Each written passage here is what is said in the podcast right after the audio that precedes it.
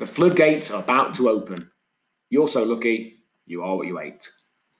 As I was arriving at the club the other day, check post, run the taps through for Legionnaires, and I'll admit, have a workout while I'm there, Coach Jen was just leaving.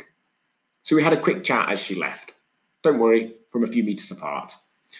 She was telling me some people had expressed surprise that she was still working, that we're delivering a full timetable of sessions as we always have, just online. You're so lucky, she said some people had said, which is nice to hear. We must be doing something all right if full delivery of service and more isn't what most people are seeing elsewhere and expecting. I'll be honest, the last year hasn't been easy. While I've been really pleased with how it's gone compared to the industry as a whole, we've had less members than in a normal year.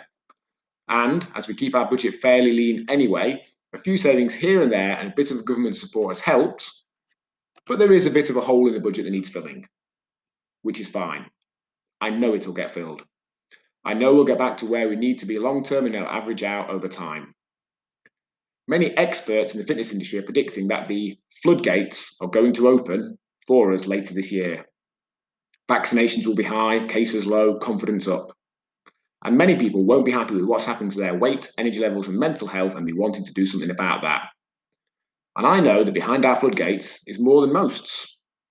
Whilst many in the fitness industry have been waiting for this to be over or hoping next year is better, we've not been relying on hope. We've been putting the groundwork in, maintaining contact with people, offering support where we can, putting out blogs, videos, podcasts, and more as we always have. Spending more on marketing, not less. For two reasons. We want to help people, and we'll know there are people out there who will benefit from our help. And two, prepping for the future. We have bills to pay and kids to feed.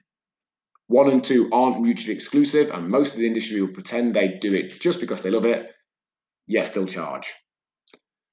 Because we know that when things are a bit more back to normal, what happens then won't be a result of what we do then. It'll be a result of what we've done over the preceding year and a half or so. Because our results are never the product of what we're doing now. They're the product of what we've done.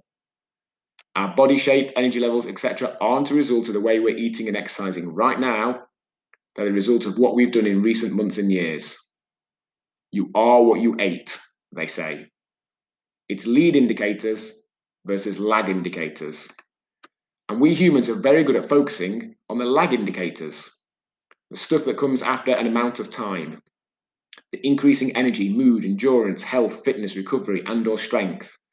The decreasing weight, aches and pains, and more. And getting discouraged. Sometimes it feels like we're not getting the results we feel we deserve. But it just takes time. If you're not sure you're doing the right thing, check with us. If you are, just keep doing it. The results will come. You will become what you ate. People will say you're lucky. Your floodgates will open. Much love, John. Restrict or limit the right to make claims for damages. Hall.